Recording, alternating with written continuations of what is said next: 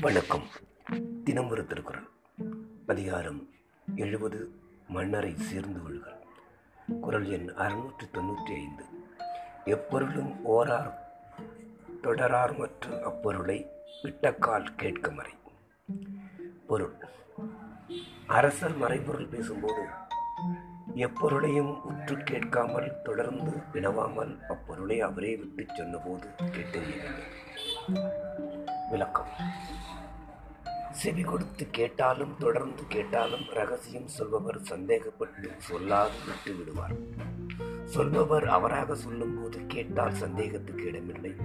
சொல்ல வேண்டிய பொருளை முழுவதும் சொல்லிவிடுவார்கள் சொல்லுவோனும் ரகசியம் கேட்போனும் எப்படி இருக்க வேண்டும் என்பதை கூறினார். நன்றி.